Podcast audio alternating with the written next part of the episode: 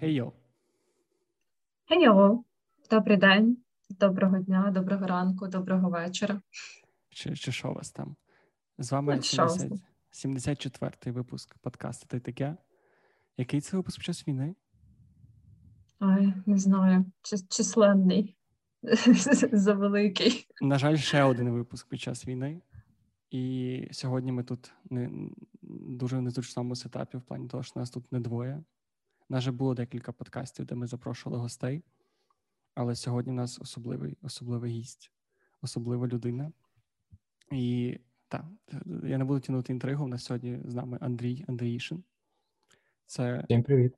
Привіт. Я не знаю, чи дуже багато людей з ним знайомі, з наших слухачів. Я не знаю, наскільки ти публічна людина, ти як ти як це вважаєш? Я вважаю, що я максимально не публічна людина і ніколи не старався нею бути. Ну, тоді ми тоді ми будемо зривати твою публічну сноту. Це ексклюзивне інтерв'ю з Андрієм Андріїшиним. Перший, wow. перший подкаст. Колись колись ми будемо згадувати і казати: от бачите, хто в кого був перший Андрій.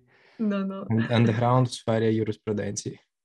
Так, до речі, якраз сьогодні у нас буде перший подкаст, де людина, яка буде говорити, дійсно буде в чомусь розбиратися. І ця тема для розбирання це юриспруденція.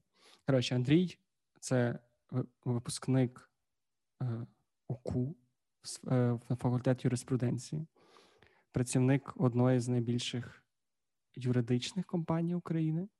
Yep. Загалом це, це єдина людина, яку я знаю, яка прям захоплюється юриспруденцією, ну, типа, прям ньордить юриспруденцію. Це людина, яку яку я постійно дістаю питаннями, і в принципі ми всі при зустрічі дістаємо дебільними питаннями про юриспруденцію, Правда. про законодавство і так далі. І ми подумали, що це буде прекрасна тема для подкасту. Тому сьогодні весь подкаст це ми дістаємо Андрія такими питаннями про юриспруденцію. Як про yeah, юриспруденцію, чи право, чи закони? Як як це одним словом сказати? Як правильно? як вам як вам зручніше? А є ну, типу, можна взагалі говорити про юрню Тобто це такий е, жаргончик, типу юрня юриспруденція і херня. О, дуже файно, мені подобається. Сьогодні будуть всі питання про, про юрню. Ну і yeah. паралельно з людиною, яка шарить юриспруденцію, з вами Джек, маркетолог, контент-кріейтор, СММщик і просто тут людина, яка вчора стисала всі пальці об сторіс. І я, тобто Вероніка, тобто технікал райтерка, документейшн менеджерка і не експертка в юриспруденції. І я не робила сторіс, тому в цьому плані не маю теж експертизи. Ну, може, чуть-чуть. І що? Як ваш настрій? Як як вас тиждень пройшов? Я не знаю. Я відчуваю себе доволі депресивно, якщо чесно. От, е, Бо я на тій стадії, коли я заїбалась від усього, і в мене, знаєте, такий, коротше, якийсь період е, депресивного настрою. От, е, Але в цілому все нормально. Я просто намагаюся якось жити, як у вас. У мене на цьому тижні нічого спешал не було. Я працював свою роботу, юрню робив, і я теж замаханий страшно насправді, бо, попри те, що ринок юрпослуг просів, як і всюди, вся економіка. Але зараз є якесь трошки відновлення проєктів, і буде такий, треба хаслити, поки є робота. Тому that's all. Це дуже багато в кого. У мене десь такий самий тиждень, абсолютно звичайний на диво. Ще й знаєш, у Львові тьфу-тьфу не було тривог вже декілька днів, і це переважно означає, що наступна тривога буде зразу з акомпанементом, але я надію, що ні. Так що десь загалом десь плюс-мінус так. І в мене насправді перше питання. У нас є багато дебільних питань, але давай ми пройдемося по таких, типу, більш важливих, більш серйозних але теж не суперсерйозних. Коротше, в мене просто є штука, яка мене турбує, бо недавно буквально ж був цей суд над першим політв'язним, воєнним ага. в'язнем. Ну, тобто, ну, коротше, тим руснявим солдатом, якого судили на довічне, правильно? За... Е, скоріше, е, ну, військовополоненим. Бо політв'язень це типу людина, яка була, е, знаєш, типу, він був політик, або він був якийсь опозиціонери його за це зловили і почали судити. Типа Ля Навальний, от Навальний політв'язень. Це був просто русня в полоні. Ну, Звучить от... як страва. Завтра в всіх львівських кафешках. Просто яка різниця між оцим чуваком? Ну, чому судили тільки одного? Яка різниця між ними всіма решта? Це типу, просто не було часу? Чи типу, наскільки ти легальний в своїх діях як солдат? Просто sorry, звичайно, типу, не було часу. Ну, ну. Типу, чого він тільки один? Е, Насправді я вчора теж мені стало це цікаво, глянув. Я подивився, є генеральна наша прокурорка е, Ірина Венедіктова, вона в себе там в Фейсбуці щось строчить, і вона написала, що не тільки одного засудили, вже там пішли сюди, десь в Полтавській області вже був суд теж над двома артилеристами. Е, буде перший суд е, як росіянина, який зґвалтував. І це вже перша справа про зґвалтування, але їх та дійсно не так багато, хоча в нас є дуже багато полонених. Чого не так багато судів? Ну бо, по-перше, це треба довести е, їхню вину, і це не завжди просто зробити в межах ну в період війни. Просто уяви собі, ну типа, та ти знаєш військову частину, ти, бо він, типу, живий, здоровий. Він може говорити, з якої він частини, хто командир, де він був. Але, типу, в період, коли йшла війна, оцей піздарез, ти ж не можеш глянути, що він робив, звідки він стріляв е, і так далі. Цих, кого вони зараз вже засудили, вони або самі признались, так, вони здається, всі е, визнали свою вину. Вони були свідки, які бачили, що вони вбивали цивільних і так далі. І тому з ними було більш-менш простіше. А зі всіма рештами полоненими вони або кажуть, що я взагалі зброю не торкався, нас завезли без автоматів, ми тут палки в руках тримали. Або вони говорять, типу, що я ні в якому разі не стріляв, у мене всі патрони в цьому в магазині. Що, типу, теж е, брехня. А наскільки легальне взагалі їхнє перебування в нас? Ну тобто, чи можемо судити їх просто за те, що це ворожий солдат, який був в нас на на території? Ой. Ну, типу, ясно, що нелегальне, типу, але там треба розділяти дійсно хто і за що ми можемо судити. І якщо почати в деталях розбиратися, це буде капець. Я можу в загальному сказати, як би це відбувалося. До прикладу, ми можемо національні суди, вони можуть судити е, наших не наших військовополонених, їхніх е, звичайних солдатів за те, що вони вчиняли якісь військові злочини, та за те, що вони вбивали цивільних, за те, що вони е, там скидали бомби на якісь цивільні об'єкти, школи, садочки, і пішло, поїхало. Але ми не можемо, до прикладу, судити вищі політичні керівництво, наприклад, Путіна. Та ми не можемо судити е, пропагандистів чи керівника цього, боже їхньої армії я вже забув якою звати, і злися хрін той. Але тим не менш, типу, ми не можемо це судити. Це може робити міжнародний кримінальний суд, окрема інстанція. Вона має можливість це робити. Але водночас цей суд не може судити, до прикладу, злочини, які стосуються агресії, сам факт початку війни тому що ну тобто не всі війни вони мають право починатися. Це от е, у від війна у відповідь, те, що робить по суті Україна, та і то на своїй території. Це правосудно, це легально. Ми маємо на це право. Росія це як завжди, от в іноземних медіа, що це є е, unprovoked and unjustified war, типу, тобто без жодних підстав вона несправедлива. Ця війна, і такі штуки розслідує вже міжнародний суд ООН, взагалі інші інстанції. Тому тут треба розділяти так, там військове керівництво, окремі злочини е, там чи військовополонені. І от тому не завжди якийсь звичайний, типу там Баришевський суд може засудити якогось Соловйова. Ні, а якщо за військовополонених, типу, якщо він приходив до нас, типу, виконував бойові завдання, не не порушував правил війни, не робив військових злочинів, просто ну там, але умовно вбив декілька українських солдат. Чи є він Ні. з точки зору українського законодавства винним? І типу, от типу, чи наскільки взагалі воно applicable і доречне в ситуації війни і, типу, загарбника? Ну наскільки я шарю, дивись, е, військовий може, ну тобто він виконує накази. Якщо наказ його вищого керівництва був законним, тобто з точки зору російського законодавства, він повинен його виконувати, бо якщо він його не виконує, його в дисбат або взагалі в тюрму, і а можуть ну зараз як це час війни взагалі розстріляти, бо тобто це русня, вони тут можуть дозволити. Е, В нас в Україні, типу, якщо він прийшов сюди і стріляє військових, то це, типа, ок вважається за міжнародним правом, тому що це війна, і військові мають ну, повинні вбивати військових, але не більше. Є така ще штука, як комбатанти, це от власне ті, хто мають зброю, і ті, хто е, можуть вести війну. Умовно, ти Джек пішов е, обороняти Львів тому що ну, хтось сюди підліз, і ти побачив зброю, яка лежить на на землі, так, там якогось російського мертвого, і ти піднімаєш її, і все, ти ти вже стаєш цим комбатантом, тобто тим, кого можна легально вбити з точки зору Росії, і за кого не буде відповідальність, тому що ти вже озброєна людина, яка несе а, для них загрозу.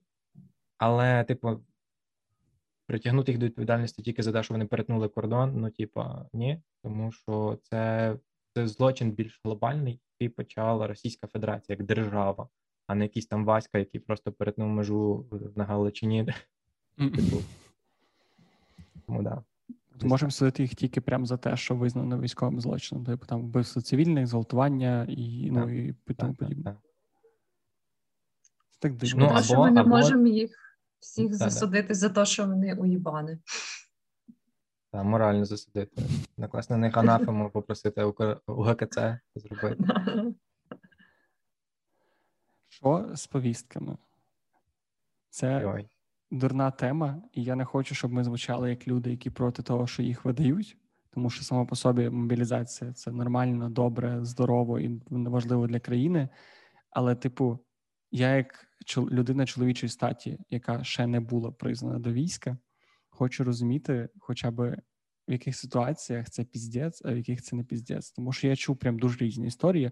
Я не претендую на те, що вони правдиві, хоча б одна з них, але я чув і типу на перевалах, в сенсі там між областями, чи там десь в горах, і типу на блокпостах в межах міста і в ресторанах, і магазинах, і знайомий розказував, що на, типу на приходили і на заправки, і комісари приходили на спортивні майданчики, шукали когось, хто найбільше підтягується і роздавали їм. І я чув навіть варіанти за типу, що на на пошту Viber і Telegram приходили е, типу ці а, да. повістки.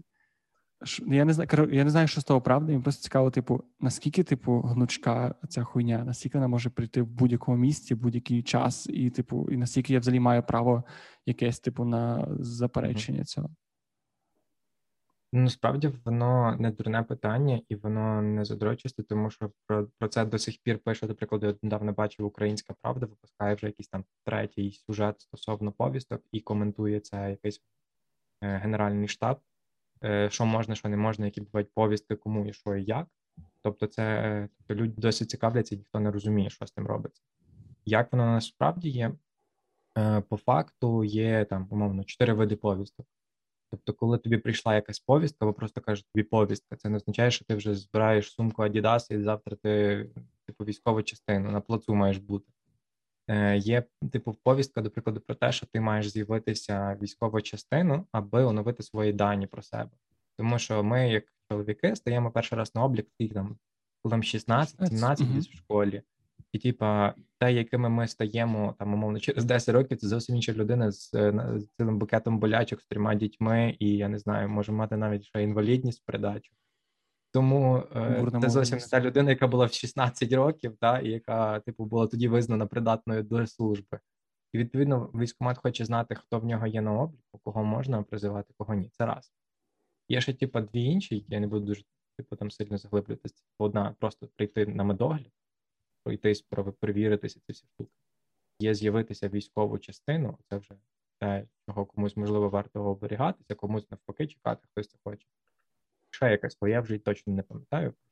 Ну тобто, треба розрізняти. А стосовно того, де можуть їх е, е, роздавати, якось давав хтось коментар з цих високоповсадовців, типу, що е, насправді не в законодавстві не прописано, де чітко вам мають їх видавати, чи в себе вдома, чи не в себе вдома. І по факту, ну так воно є, що тобі можуть їх дійсно роздати на блокпостах чи навіть в маршрутці, Е, водій такий обертається до тебе, каже: Добрий день, от вам білетик. Е, Дитина приходить, каже, дядя, візьми, будь ласка. Гана на вокзал прибігла, окружила.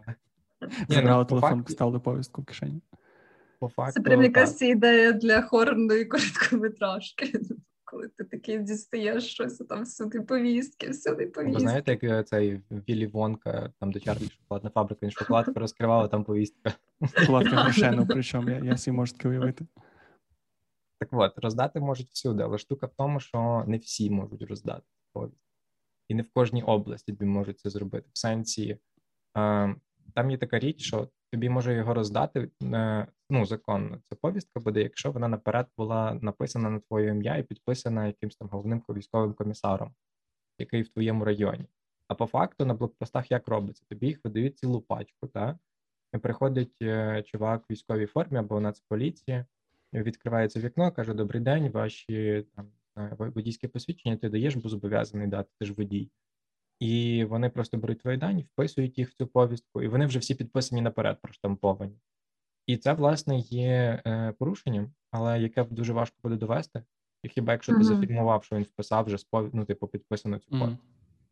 Але ще інша штука, типу, якщо ти, до прикладу, поїхав в Київ, бо тобі треба по справах, а ти сам зі Львова стоїш на обліку у Львові, то, типу, там ж військовий комісар цього району і області зовсім інший чувак. І якщо тобі дали повістку, типу, в Києві, але ти приписаний до Львівської дільниці, то ну, тебе туди не можуть призвати. То вже інша двіжуха, що ти приходиш в київську дільницю і кажеш, ну я ж зі Львова. Вони такі, ну супер, тепер, типу, ми перенаправляємо тебе до Львова, там тебе вже будуть цей, як гуся, опатрювати в тих всіх кабінетах. От, ну, десь так воно працює. Типу, можна насправді оскаржити, але А Viber, а Telegram? А, це це повна фігня. Типу. Е, це, Ці всі штуки, типу, там прийшло, не знаю, на пошту, то ця Галя принесла сусідка, бо її зловили по дорозі. Е, мама тобі вручила, бо тебе не було вдома. Чи ще там щось це? Ні, тому що це вона має особисто вручати. І ти маєш підписатися на цю повістку, типу, коли тобі її вручили. І якщо цього не було, тобто хтось передав тобі, то це, типу, тобі, типу, знаєш, типу, як чорна мітка в піратів ми за тобою слідкуємо, типу, ми маємо тебе на увазі, чувак. Але це ще, ще поки не твій час. Е, Це насправді в силу того, що військкомат зараз просто не встигає роздавати. Уяви собі, типу, до війни було нас тільки 200 тисяч військовослужбовців, зараз збільшилось різко до 700 тисяч, і ще планують до мільйона. І, типа, там знаю, якась певна кількість адмінресурсу, вона все одно обмежена, і вони не встигнуть всіх просто оббігти і всім роздати. Тому той, хто добросовісний і хоче йти, той йде типу, отримавши в вайбері повідомлення. Хто не хоче, той чекає, поки йому принесуть руки. Ну, ти не обов'язково недобросовісний, якщо ти не йдеш, теж така така штука, до якої я досі не знаю, як ставиться, якщо бути відвертим. Добре, давайте не про погано. Я думаю, так. Да, це морально дуже така складна тема.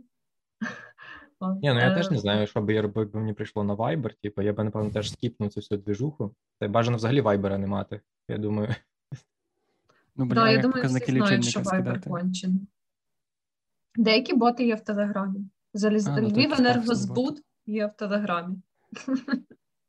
Така, давай назвемо це рекламною інтеграцією Львів енергозбуту. Давай до, до все, давай до дурацьких питань. Вероніка, це я тобі даю право першості в цьому питанні. Е, ми вже не будемо обговорювати цей легендарний процес е, Джонні Деппа і Ембер Хёрд, який ти так хотів обговорити. Я, я хотів, і я чим більше про це думаю, тим більше не розумію, що я я, я знаєш, це типу я не слідкую за ним. Я просто він мене мелькає в всяких, типу, інстаграмах, ютуб шорцах. Я взагалі не розумію, що відбувається. І я не розумію взагалі, як можна, типу, стільки стільки довго це як може це стільки довго тривати що вони можуть вирішити, якщо там, типу, що один, походу, дуже не, не особо, ну скажімо так, не найкраща людина на світі, а інша взагалі якась неврівноважена. Я просто я не я не розумію. Як Вони просто генерують меми. Мені теж так здається. щоб було більше мемів.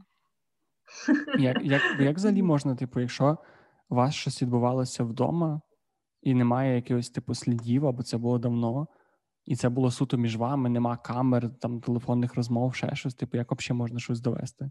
Маю на увазі якусь таку битовуху. Це там ж типу, це американський процес, там є ці журі, журі, типу, яких там скільки сім здається в цьому процесі, і вони це все слухають, і в кінці такі, ну я думаю, що да, типа, Деп він винний, типа, вони такі, ні, я так не думаю, вони там сруться. Е, на базі того, що вони типу, послухали всіх 100 мільйон свідків, всі записи якісь. Там я не знаю, хто кому де накакав.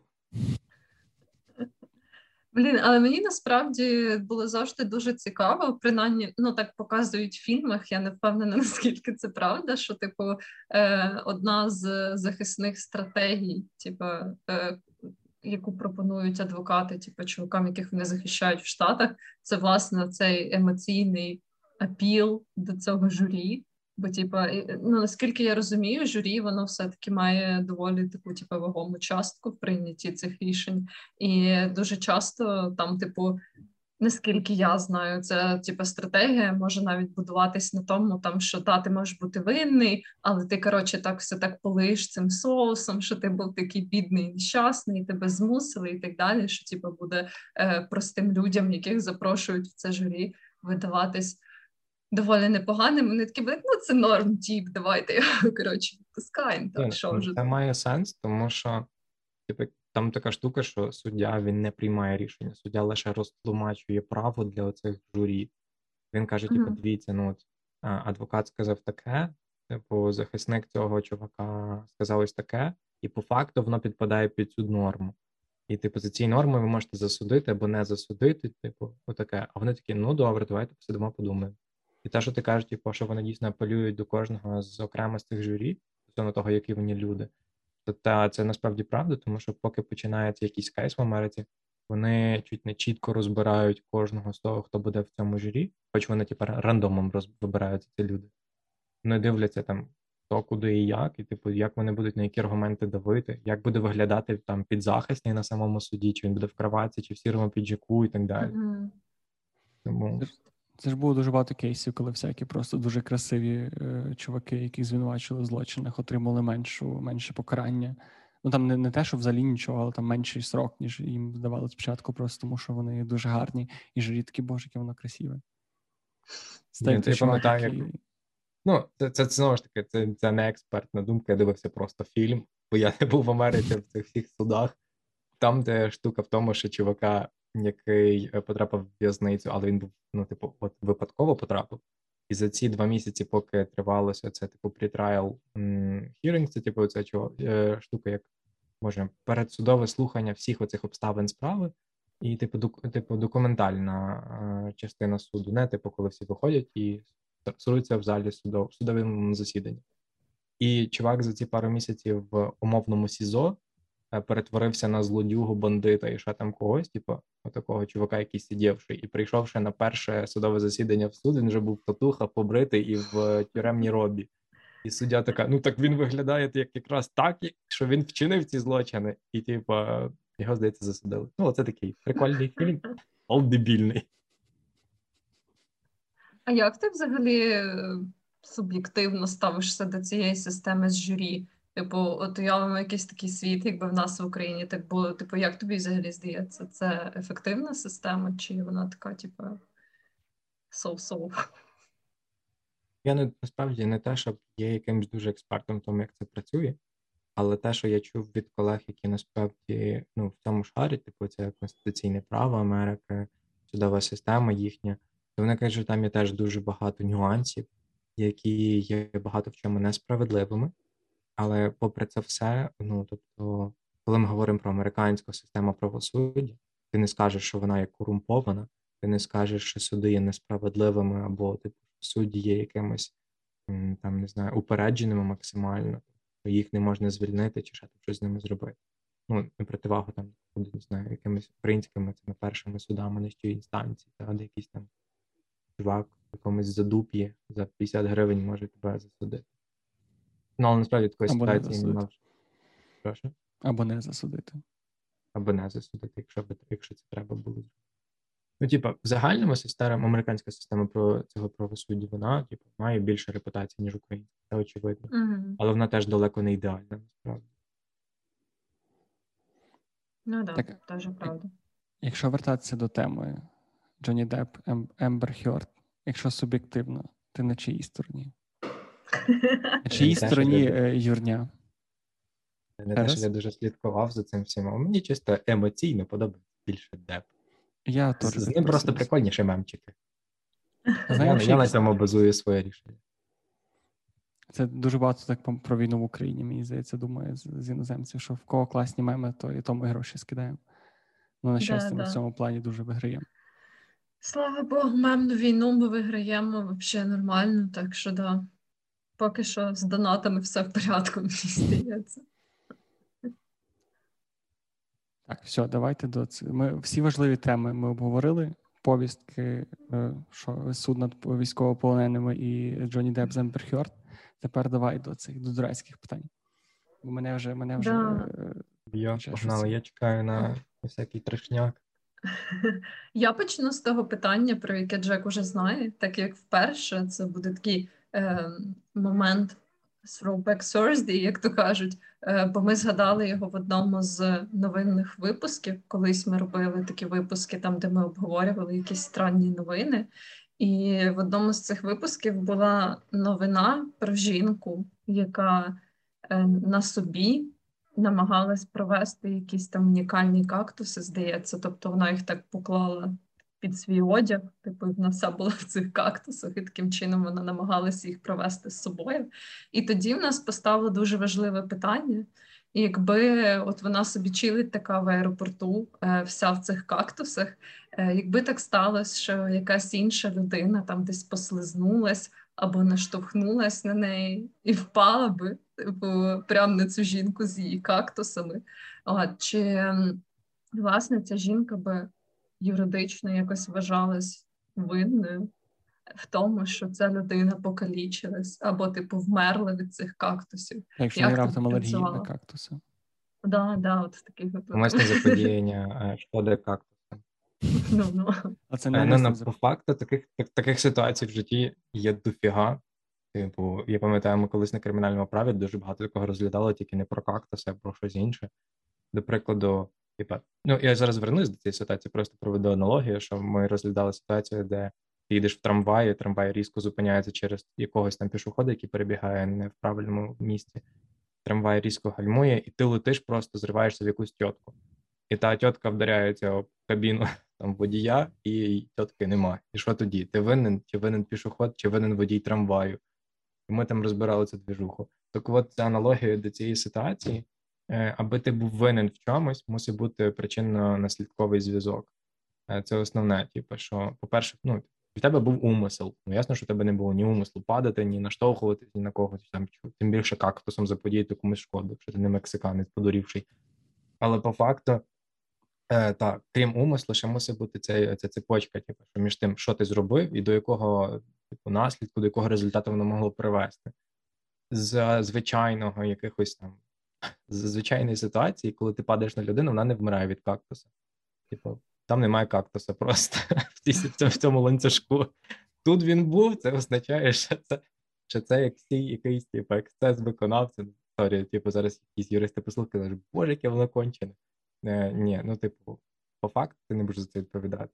Типу, тобі скажуть, що це була е, ненавмисна діяльність, яка ні в якому разі не могла привести до смерті. Але можна щось А що? підігнати прикольніше, типу. Ні, а те, що в неї кактуси під футболкою були провезені не дуже легально.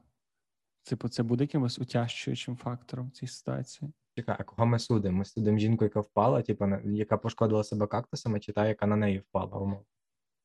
А я щось, а хто мав бути пошкоджений кактусом в цій ситуації? Бо я щось Вийде, що та, хто падає. Кактус жертва. Кактус з від 3 до 5 просто кактусу. Ні, але, типу, якщо я провожу кактуси, типу, от якщо знаряддя е, вбивства непомітне через те, що я нелегально провожу, і нехай це там, типу, не щось банальне, типу ножа або пістолета, а кактуси, і тоді на мене падає людина, і вона від цього помирає. Чи я по- Е, тільки за вона? контрабанду що- кактусів? Людина, яка падає. впала, Так. Яка впала на кактус, Так, який належить питання, тобі. Питання яке? Типу, хто винен, чи що? Чи я сяду тільки за контрабанду кактусів, чи ще й за умисне або неумисне вбивство? Ні, це буде все в сукупності, умовно, типу. Кактуси віддільно, вбивство віддільно. Типу, не мішаємося мухи з котлетами, знаєш? Ні, але Типу. чи винний я в вбивстві, якщо типу, ну добре, я проводив кактуси. Це не було найкращим рішенням в моєму житті, не було найбільш легальним. Але, типу, я абсолютно не винен тому, що на мене впала людина. Я їй був, що в неї там є якась е, суперрідкісна алергія, і взагалі при чому тут мої кактуси? Я їх просто нелегально да, провожу. Ну, десь така буде логіка на суді, і, типу, от не буде цієї причини наслідкової штуки, що людина вмерла від того, що ти провозив кактус. Ну, по факту, та, але ем, ненавмисне вбивство не буде кваліфікуватись, тому що за звичайних умов цього б не сталося. І ти не міг цього знати, вона не могла цього знати. І ти взагалі, е, типу, це типу, знаєш, як є така штука, як е, казус, типу, випадок.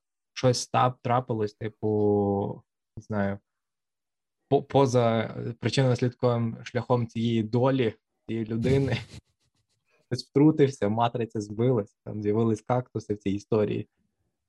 І... Я уявляю, як суддя буде це пояснювати сім'ї вмерло, вмерлої, що типу, ну, сорян, так сталося.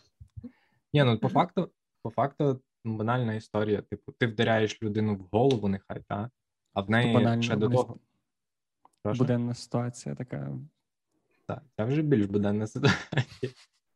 Е, а в цієї людини, наприклад, у тебе було три струски моз... труси мозку, і в неї, типу, там до найменшого удару міг статися якийсь черепно-мозговий, е, як це коротше, вилив крові, так? якогось меншого удару. Ти цього не знаєш. Ти вирішив просто дати там нехай ляпаса. І чи будеш ти винен в смерті, якщо ти просто дав ляпаса? Ну, я думаю, що ні. І А якщо ти 200 кілограмовий, е, не знаю, боєць ММА? От, до речі, якщо ти маєш якийсь там КМС, чи ще там щось, і ти просто б'єшся в рукопашку, це можна вважати, що це не буде там них руки, це в будь-якому випадку, що це вбивство буде. Тому що ти ніколи не зможеш довести, що це був самозахист. Тобто, якщо тебе є КМС е, з якоїсь воє, якогось єдиноборства, то будь-яке навіть найбільш неумисне вбивство твоїми руками завжди буде класифікуватися як вбивство. Холодно, Тому майже що тобі скажуть: ну ти ж знав, що ти навчений, ти ж знав, що ти можеш заподіяти величезну шкоду. Типу, ти ж в курсах, що типу твої руки це є знаряддя вбивства, типу, за ці багато багато років тренувань. Ага. Руки базуки. Це чувак, який такий купив собі КМС в якомусь селі і не спеціально зачепив якогось чувака з трьома струсом мозку, такий сидить. І, блядь. Я не думав, що так буде. От, я хочу задати своє друге питання. Ну, наше друге питання. Наше колективне. О, Цей комунізм е, питальний включається в мене. Уявімо ситуацію. Ілон Маск зробив ракету цю свою SpaceX, перша експедиція на Марс. Ми сідаємо ми сідаємо в цей шаттл, в той кріосон чи в іншу якусь е, штуку, просинаємося на Марсі, виходимо в скафандрах, я і ще якийсь там чувак чи човіха, це не має значення. Виходимо на цей Марс, ставимо якусь свою базу, я беру камінь і розпіздячую іншій людині голову. Вона в неї стається розгерметизація, вона помирає або він по яким законам мене взагалі судити? Ми на Марсі, я не збираюсь вертатися назад. І що робити зі мною? Чи приїде по мене поліція на Марс? Е, чи взагалі я скоїв злочин, якщо нема правового поля на цій планеті? Навіть кисню немає. І, до речі, саме питання з місяцем, і з космічною станцією, але з космічною станцією знаєш, з іншими планетами, і з іншими небесними тілами, і і з ну іншими світами, і з паралельними реальностями теж. І в Африці, де немає, де ці живуть ескімоси, хотів сказати, де живуть тобі. Люди без правового поля, так? Так. І без одягу. Е, блін, це складне питання, але я думаю, що тут відповідь набагато простіша, ніж ми могли би дуже сильно думати про неї. Е, дивись. Е, мені здається, це буде дуже схоже, умовно, якщо ти приїжджаєш на Антарктику, та, де не ну, типу, чи там, чекай, це здається, Антарктика. Антарк... Те, що внизу це Антарктида, та, а те, що зверху Антарктика. Так, да, наскільки я пам'ятаю, так і є. Ми зараз, ну, Супер добре. Ми ж не про географію говоримо, давайте це. Ні, я просто Тільки за право нас можна сьогодні. Що я просто роблю до всього аналогію до того, що я знаю. Типу, і за аналогію я буду казати відповідь. Бо е, в Арктиці, те, що зверху, е, там, типу, є країни, деякі ділять своє, типу, свою юрисдикцію мають. Наприклад, Росія, яка там має багато полярних станцій, вона там може керувати щось робити. От внизу Антарктика це е, територія, на якій немає ніхто впливу з світу, тобто там ніяке юридичне поле не поширюється. І по факту, типу, така ж сама ситуація могла трапитись там, де ну тобто, це це та ж територія, де немає права, бла бла бла.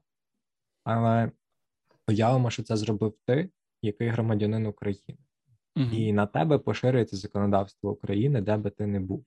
Типу, і якщо ти вбив іншу людину або зробив щось, що призвело до вбивства, то ти відповідатимеш за а, правом України, якщо тобі вдасться тебе зловити, вдасться притягнути до суду і довести твою вину. То по факту, де б ти не був, знаєш, що тебе чекають якийсь Ванька, прокурор, який зажене тебе. За, за, з найближчим кратером просто десь буде сидіти чувак. І да. Він же на батуті стрибає, розганяється за, за, за тобою. Тобто ти завжди будеш керуватися правом країни, з якої ти походиш. Ні, ну не завжди, далеко не завжди. Ну, але маю на увазі, якщо ми говоримо, а, ти шариш там оці дія законів, вони там накладаються один на один буває. І от часто бувало, наприклад, за Нюрнберзького процесу, хто має право судити Адольфа Гітлера і його найближче керівництво. Е, По факту, типу, вони ж громадяни нацистської Німеччини, і мала би нацистська Німеччина судити, так? Але і не було взагалі на той момент інших законів, які б могли дозволити засудити іншій країні або якомусь не міжнародному суду, яких тоді не існувало. І по факту прийшлось там, не знаю, е, створити новий суд, який би створив нове право і засудив цих людей за нові злочини, які вони назвали там злочин проти людства. Тому, типу, буває таке, що далеко не завжди, типу, якась конкретна країна це буде робити. Ти приїхав там на територію Ізраїлю, вчинив правопорушення, типу там заперечив злочини геноциду проти євреїв. Це Ізраїль тебе притягає до відповідальності за своїми законами, бо це було вчинено на території Ізраїлю. Угу. А якщо ти е, не знаю, громадянин Росії, який вчинив на території Ізраїлю злочин проти гро- території проти гро- Боже, е, країни України, то Ізраїль не буде тебе судити. Територія, типу, Росія не буде тебе судити, але Україна, типу, вважатиме, що ти вчинив злочин проти нас, і вона буде вимагати інші країни доправити тебе сюди, щоб засудити тут. Зараз, типу, така от схема. Ну, але все-таки, а це, це з іншими країнами. А що там з Антарктикою, місяцем або тим самим Марсом? Типу, чи То там, я думаю, буде поширюватись право тієї держави, громадянин якої ти є. Скоріш за все. Якщо там не встановлять, типу, що це не знаю, територія, на яку не поширюється ніяка, типу, дія ніякого права, ніякого законодавства. Робіть, що хочете, люди. Ваш рай. Good? Я не знаю, чи мене влаштовує ця відповідь чи ні. В сенсі, чи нам Щоб, а, що, а ти би хотів яка відповідь, типу, щоб тебе влаштувало? Я не знаю. Я думаю, що ти скажеш, що треба буде зробити марсіанське право спеціально під цей кейс. Я буду першим правопорушником на території іншої планети, і це буде якось так, що є космічне право. Мгм. М-м. Серйозно, є така А штука. хтось я ще не його знаю. знає? Е, Я думаю, Ілон Маск мав би знати. Я Якщо факту, інопланетянин приїде до нас, там умовно на планету Земля в Україну і буде здійснювати злочини, це буде міжгалактичний злочин, чи все-таки український злочин? питаємо. Перше, я, по-перше, я почув, що ти сказав не інопланетянин, а мунтян, і я такий. Він підсудний. Ні, А в чому суть космічного права? В чому суть космічного права? Це реальна галузь? Там штука в тому, хто може запускати ракети, які запускати ракети, і Ага. е, здається, і навіть відповідальність за засмічення типу атмосфери всяким брудом. Типа аля, ви запустили дофіга всяких е, супутників, вони засрали нам атмосферу, і ми тепер не можемо вилетіти в космос. Угу. Але нічого про вбивство космонавтів. На жаль. Мені здається, що це велике недопрацювання. Ну Мало добре, я, Мало не в космічному праві. Пишу дисертацію. От і є нагода перейти в юриспруденцію. в Йорду. Ну, е, в мене є таке питання. Е, не знаю, наскільки воно дурне, але швидше мені було е, просто цікаво, як це відбувається. Е, чи можна, особливо в Україні, юридично воскреснути? Типу, якщо за якихось причин встановили, типу, наприклад, е, там же є якась процедура, правда, якщо людина зникає безвісти, що через деякий час її можуть визнати мертвою, наскільки я знаю. Да. Ну, щось такого плану. Так. От, якщо типу так сталося, що тебе вже визнали мертвим, мертвою, от, е, а потім, типу, опачікс, і виявилось, що ти весь час, типу, десь був там в лісі, в Дрогобичі або щось таке. От, і все, ти вже, типу, як е, ну насправді не помер, але тебе визнали мертвим. От е, як типу все відбувається в такій ситуації? Чи можеш ти після цього воскреснути, типу, або ще щось робити в цьому житті? Блін, насправді ти здивуєшся, але є такі ситуації, вони навіть прописані в законодавстві, як воскреснути юридично. Типа, я пам'ятаю, коли Через я працював. Прошу? Через три Так. дня треба йти з Потім на. 9, а потім на 40 днів. Подати різні заявки. Та ні, ну, типу, я колись працював е, цим спостерігачем і членом комісії, коли були вибор, вибори, і там ти маєш довжелезні списки громадян, які мають прийти на дільницю. І, Мгм. е, типу, серед цієї тусовки людей, які на виборах, вони говорять, що типу, є мертві списки. Тобто люди, які щороку не приходять, тому що вони вже давно померли, але з реєстру їх забули забрати. І, типу, по факту, в тебе там цілий такий могильник на цій сторінці, і люди приходять, такі, ой, та він вже давно вмер. І, але бувають випадки, коли ти приходиш, тебе нема в списках, і за якихось дивних обставин ти виявився мертвим.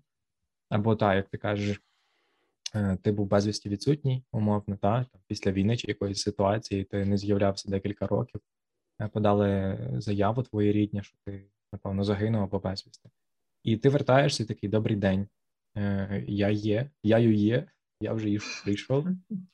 Е, І тобі просто треба подати заяву про те, що я з'явився, або твоїм рідним з'яв- подати заяву, що це окей, відкочуємося назад, він живий.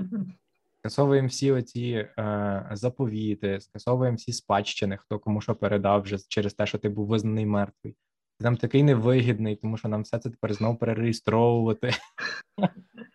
Тому Всі Якщо- такі, бля, ну нахуя ти повернувся? Ми вже ремонт в хаті зробили. Типу, come on, чувак. Кидай.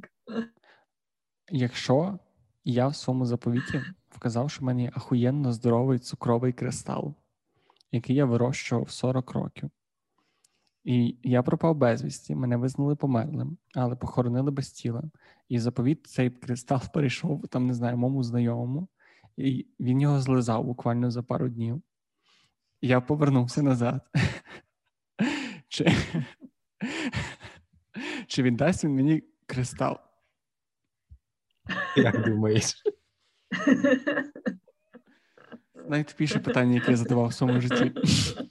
Але все ж таки, чи буде він, чи буде це як крадіжка, або, типу, чи буде щось таке, що він зобов'язаний. Ну, квартиру, напевно, ця людина мені мала би повернути.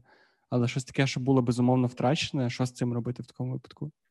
Злизане щастя, назва для нової короткометражки. Е, Та ні, ну по факту, якщо ти йому заповів, і він його заюзав так, як йому це хотілося, то навряд чи ти його ну, зобов'яжеш вернути це все назад. Типа, можливо, спадщина, ну, вона вернеться, хоча я не впевнений, тому що вона не Ну, може бути можна виконана, поки ти живий. А з кристалом, ну, що зробиш? Так всі стало вже. Не треба було вибирати таких друзів, які Я теж про це подумав, що треба було кристал. просто ти сам погано розпорядився. Тобто, чи тобто Воскресіння це формально не друге народження, а скасування смерті юридично. Є cancellation. Тебе канцельнули знову.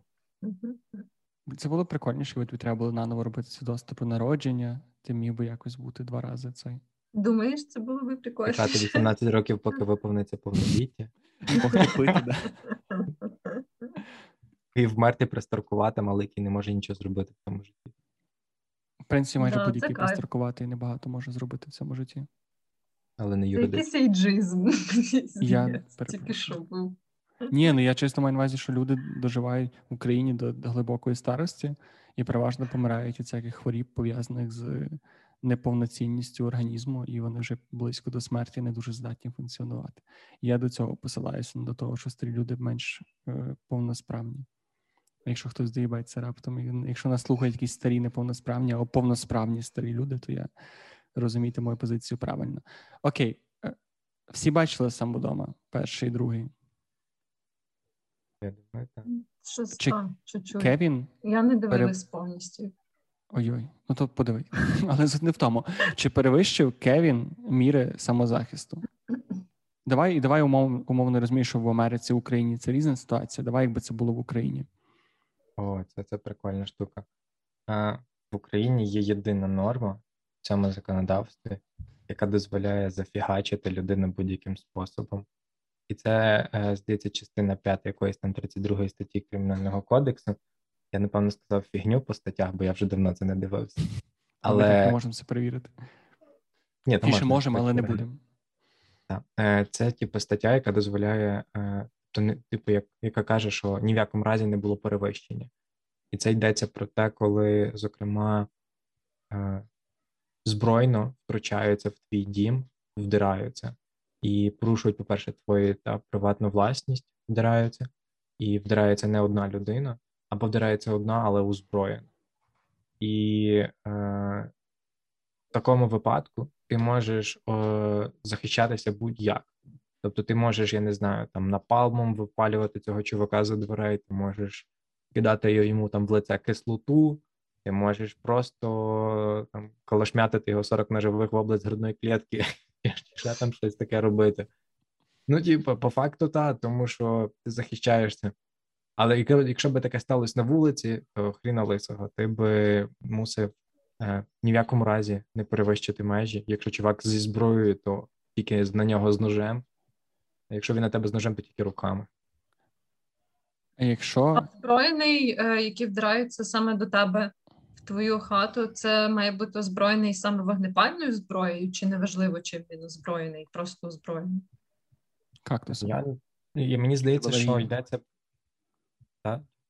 Кактусами, на які в тебе алергія. Він падає на тебе постійно. Це як Бреслін, він просто, знаєш, з канатів стрибає. Е, Та ні, ну мені здається, що йдеться про зброю, але зброєю може ж бути і холодна зброя, правда? Угу. І всякі інші штуки, які будуть визнаватись законодавством зброєю. Або якщо він має КМС. Ну, або й майстра спорту з бойових мистецтв. Чи це сюди не, не працює? його руки Я думаю, Руки не. інша, в- інша weapon сюди не йде. Питання: чи вважається, о, типу, умовно, ще, ще цікаво тоді друга частина сам удома, коли він був не в себе вдома, а своєї родички, просто в процесі того, як він втікав від злочинців. Але питання зараз перше в іншому: якщо на мене нападає на вулиці людина з ножем і за мною біжить, і я все ще не можу використовувати проти нього навіть ніж чи холодну зброю, ні, чи вогнепальну зброю. Але якщо в процесі погоні ми забігаємо до мене додому, ну там не знаю, умовно, я живу так, що типу, ну не, не, не в квартирі на дев'ятому поверсі, а там ну, в будинку, який можна прям забігти. І так стало, що він в процесі погоні забігає до мене додому. Тоді вже можу колошмятити його чи ні? Блін, стало. Це таки почалося. там Мультик, е, м- сюжет Том і Джері. Чи було це вторгнення, збігаєте зі скелі, але ще біжите в повітрі двоє. Ні, ну я заманив його додому. Ну тобто я тікав, він біг за мною. Я біг так реально спеціально недостатньо швидко, щоб він був тримався на відстані. Але він не, не, не, не вламався в будинок, а я не закрив двері за собою. Ну, можливо, там скажеш в суді, що я забув або злякався. так, точно, ти маєш на рацію. Е, Там йдеться про якось, не пам'ятаю правильне слово, але уявимо, що це та втручання, втирання е, твоє, твою оселю, а тут по факту буде вільний доступ, і людина не втручалась, не вдиралась, вона просто забігла. Тобто ти маєш чинити супротив тому, щоб хтось попав в Не ти, а двері. Умовно тобі двері від, від, виривають двері, вибивають вікна, типу, от і так. Тобто, якщо людина вночі я застикав закрити двері, і хтось зайде, то це не буде вважатися місцем, де я можу повністю себе захищати, просто тому що не було супротиву з боку дверей. Ну, не знаю, мені здається, що мені, але я не фан. Хоч я можу глянути ту статтю кляту і сказати тобі. Я не знаю, чи я хочу це знати. Але так, да, давай, давай зробимо фоллоуап. Е, да, питання тільки з другою частиною самодома, де він був не в себе вдома, а в якоїсь там тітки в Нью-Йорку, яка не була вдома в той час. І туди забігли за ним оці ворожбити. То вже зовсім штука. буде рахуватися. Це буде рахуватися. Я так думаю, що, що це не твій власний дім, це не твоя приватна власність. Відповідно, тут йдеться а, про зовсім інше втручання. Там, наскільки я пам'ятаю, ти про цей дім, який закинутий, правда? ж? Та, та, та. Ну там він не закинутий, там була тітка, яка не була в місті, е, і вона типу лишила на ремонт, але ремонт був в такому дуже початковому стані. Тобто він був по А, суті добре, як він- такий він так як якийсь. Ну там так і було. М, Мені здається, що ні. Але я можу помилятися насправді. Тому що мені здається, що це частина, ну, типу, що цей будинок він як частина вулиці. І по факту ти теж ж в нього вдерся, правда? Ти ж не мав права на перебування в цьому домі. Типу, тобі його не відкрили, двері не відкрили, типу, там ще якийсь вхід, щоб ти зайшов вільно. Продерся. Але якщо би тоді власниця дому, там умовно, там його та тітка сказала, що дивіться, Кевін мав право перебувати. Я, типу, не забороняла. У нас в сім'ї є отакий, типу, постулат того, що ми можемо заходити до одного додому. Це для нас, типу, ну нормально. Я дава, я дала йому дозвіл, типу, постфактум, але дала на це. Знаєш, не буду вигадувати. Добре, тоді я не буду далі тебе бісити цією штукою. Вероніка. Ти там мене не біс. Я тепер буду просто буду тепер е, затрачуватись над цією статтею і читати, що що може що може Кевін. То давай просто підсумуємо. Тобто, в першому фільмі Кевін мав повне право захищатися, він не перевищив норми. У другому під питанням не зрозуміло, як розцінювати локацію, де він здійснював свої е, приколи. Може, так. Та я думаю, насправді, ну припущу, десь так на відсотків 30, що він мав право захищатися і перевищувати оці штуки, типу самооборони. Так? Але 70%, які е, лишаються, це чисто мій сумнів, тому що я не впевнений, що якщо це не твоя власність, то воно що на щось впливає. В сенсі, якщо ти там легально перебуваєш. Угу. Тому що я думаю, перше, перше, що має ну, типу, братись до уваги, це те, що тобі вчиниться загроза, тобі, твоєму життю і здоров'ю, а не те, на яких підставах ти перебував в тому житлі. Ну, очевидно, що якщо ти перебував незаконно в житлі власника, який на тебе нападає, то буде ситуація навпаки. А, от, Але ми говоримо про зовсім інше. От. Має сенс. Е, Моє питання, гіпотетична ситуація було таке, що, типу, е, якщо ти скоїв злочин, ну там не знаю, припустимо, пограбував магаз, і немає ніяких доказів, типу, вигляді твого ДНК на місці цього пограбування, і є тільки е, ну, якийсь там один свідок, типу працівник чи щось таке. Чи ти можеш, в принципі, типу, до останнього заперечувати, що це був не ти, і виграти якийсь такий цей умовний процес?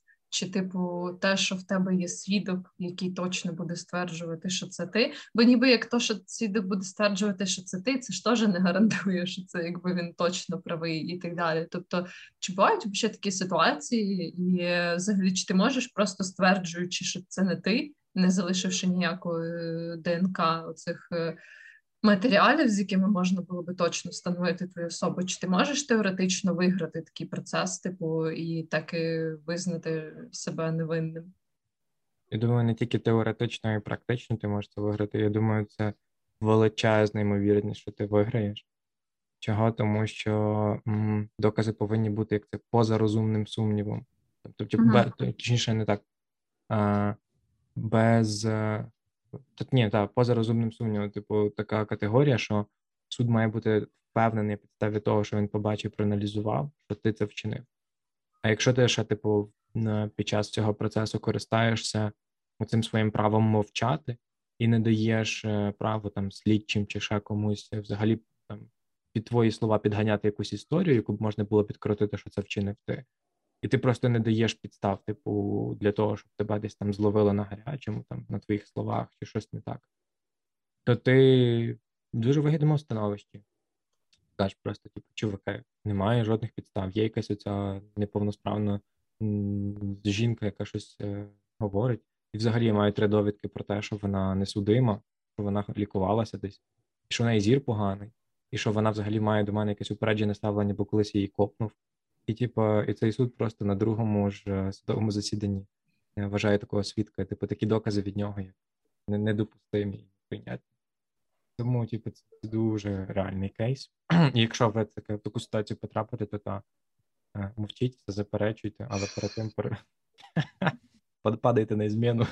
Ні, ні, типу, просто проконсультуйтесь своїм адвокатом. Але не базар. Але по ідеї тебе ще ж е, будуть розслідувати, да, аля там як ти витратив свої гроші. Ну, якщо ти дійсно скоїв якийсь злочин, типу, е, то по ідеї ж ти ще будеш, типу, як ну тобто теоретично е, під час розслідування можуть типу передивитись твої речі, якісь твої фінансові штуки на там на рахунок всяких покупочок і так далі. Тобто, напевно, це теж може зіграти тобі. Ні, так, ну якщо ми. Це ж ну тоді ми говоримо про те, що є інші докази. Ну да, да, да, я розумію. Тобто, що, типу, якщо ти вже попав в таку ситуацію, ти маєш дуже обережно зі своїм награбованим цим майном розпоряджатися. Ну, я пам'ятаю, до речі, було цікаво штука просто, що коли ми вчили кримінальне, там було, типу, є три е, злочини: типу, крадіжка, розбій і грабіж. І, типу, крадіжка в цьому плані найлегше, потім йде е, грабіж і розбій, типу, по небезпечності само, самого діяння. І якщо я не помиляюсь, то е, тобі можуть інкримінувати крадіжку, типу як злочин, лише в тому випадку, що коли ти вкрав і вкраденим майном лише розпоряд... ну, почав розпоряджатись. Якщо ти не почав розпоряджатись вкраденим майном, то це не був злочин. Типу, злочин не був доведений. Ну, не те, що доведений, він не був закінченим. Угу. І це зовсім інша частина відповідальності. А стосовно грабежу, типу, грабіж це коли ти не таємно щось викрав, та, типу там кишеньковий злодій.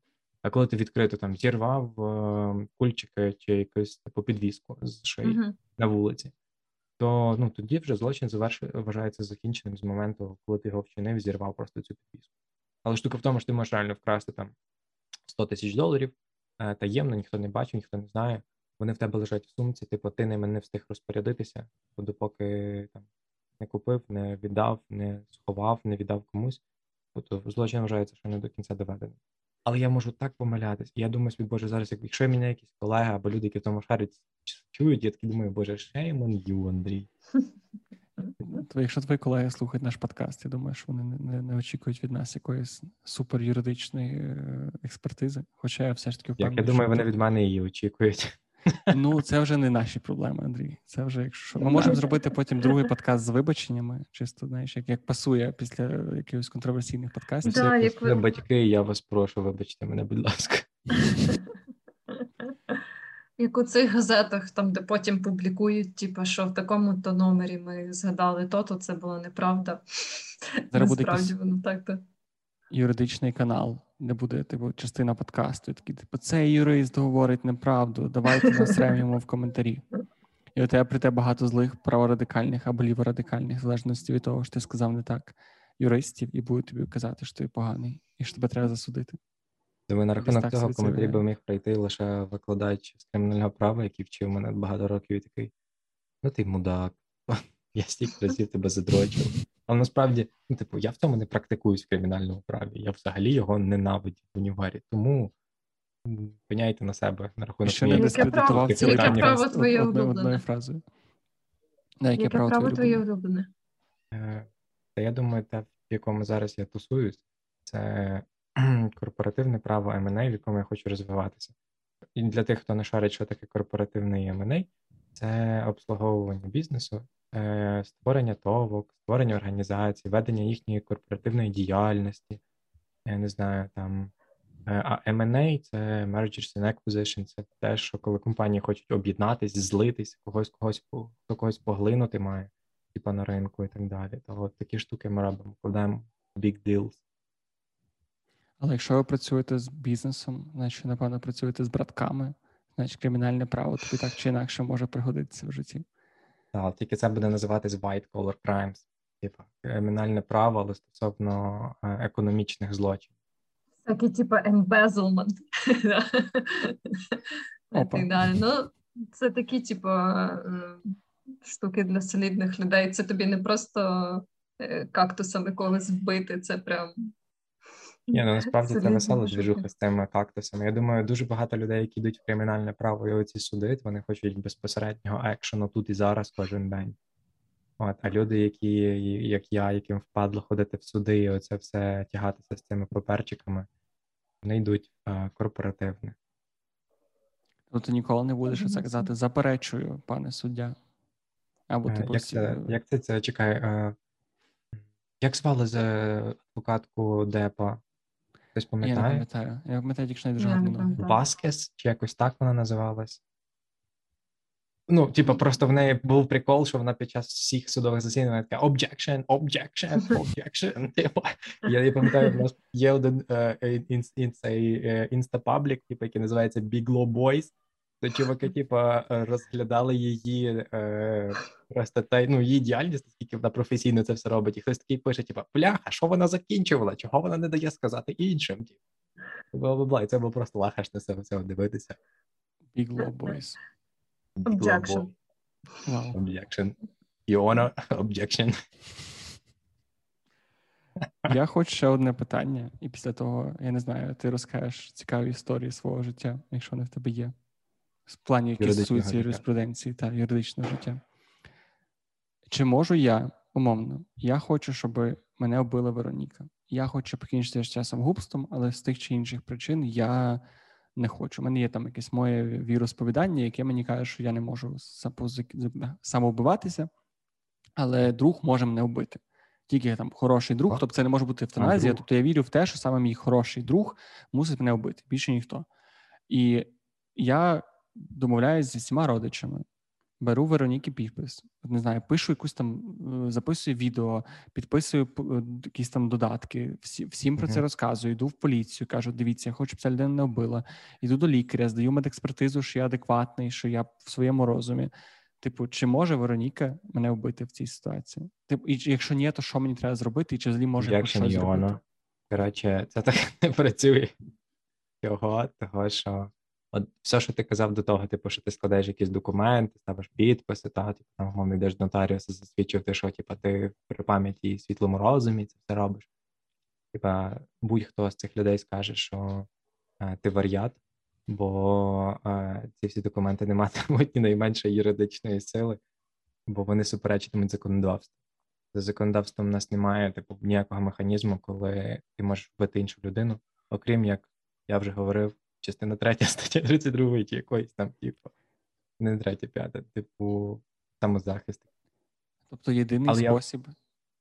А що- це через те, що е, в нас нелегальна евтаназія, правда? Типу, якби в нас була Так, в країні так. дозволена евтаназія, то була б якась процедура, яка би теоретично це дозволила.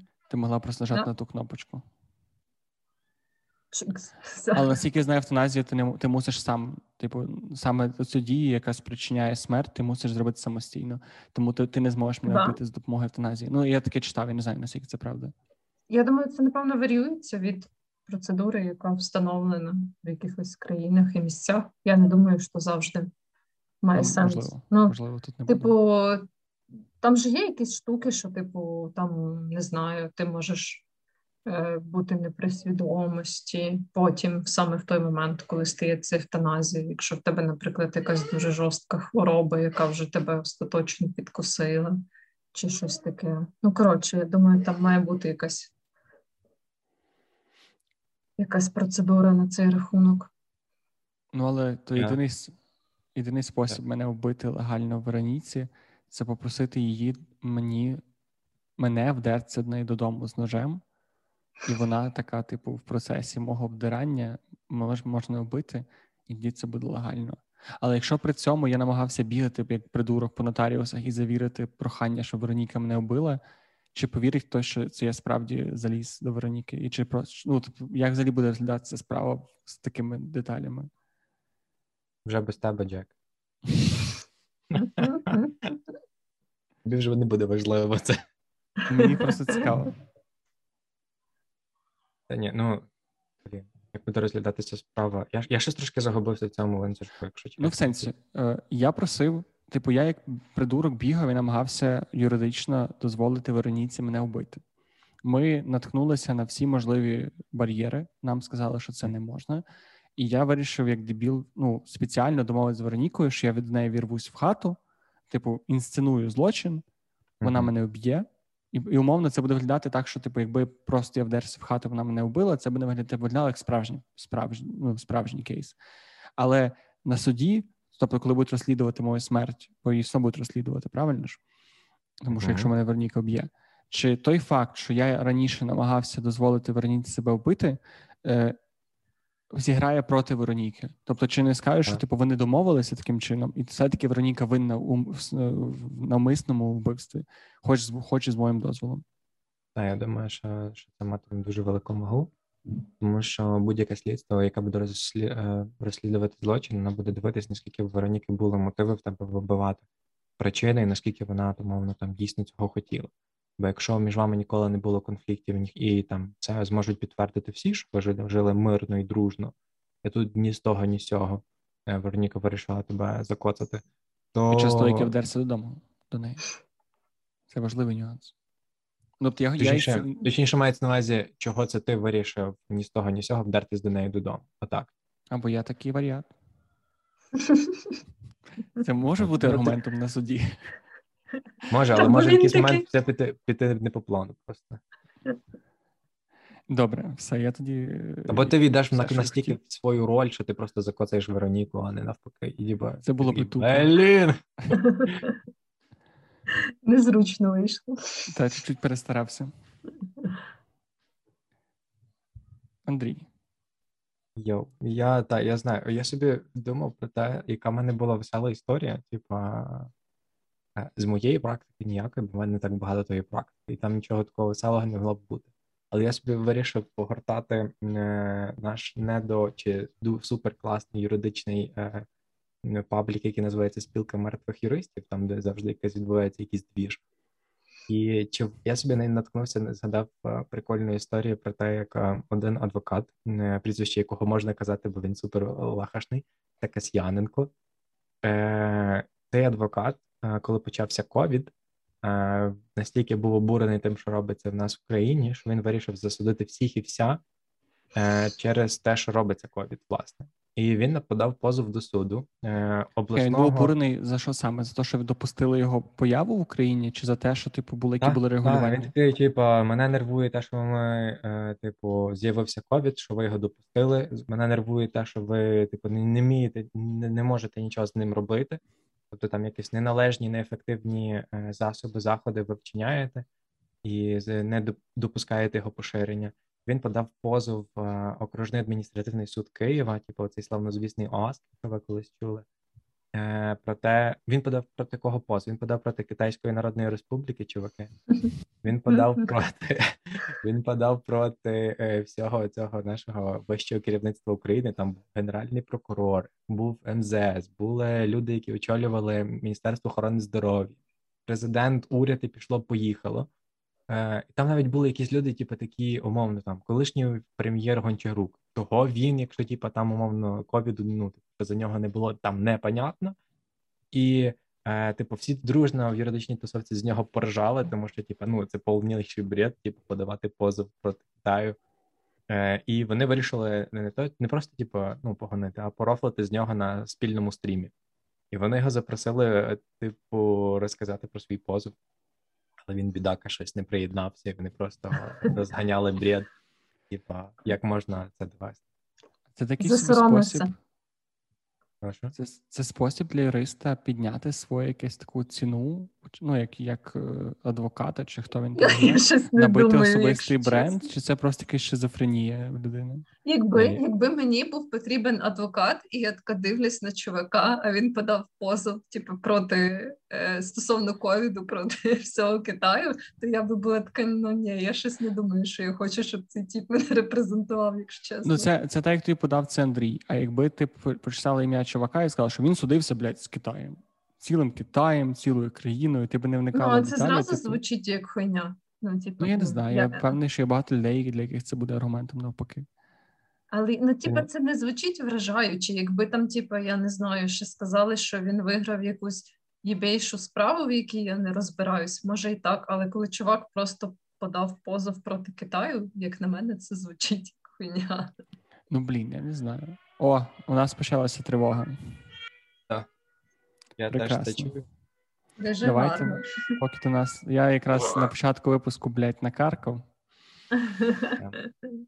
Давайте на цій приємній ноті завершимо Давай. нашу дискусію. Дякую, що ви Так. мене покликали. Мені було насправді дуже приємно з вами поспілкуватись, порозказувати всякий бред. Дуже дякую, Дякую, що що ти ти прийшов. приєднався. До нас. Нам дуже треба було консультанта по юрні. Бо Та Я дуже інвойс вам в кінці. Добре. Якраз типу, відкриємо Patreon для того, щоб зібрати гроші на Да, ми збираємо адвоката. тепер донати. Картки Монобанку будуть в описі на те, щоб оплатити е, годину часу Андрій. Добре, ребят, всім гарного часу доби. Всі ховайтеся від тої тривоги і спокійних Ну вам да. вечорів, Бережіть. ночей. Все, па-па. Ну, па-па, Па-па. цямки-памки.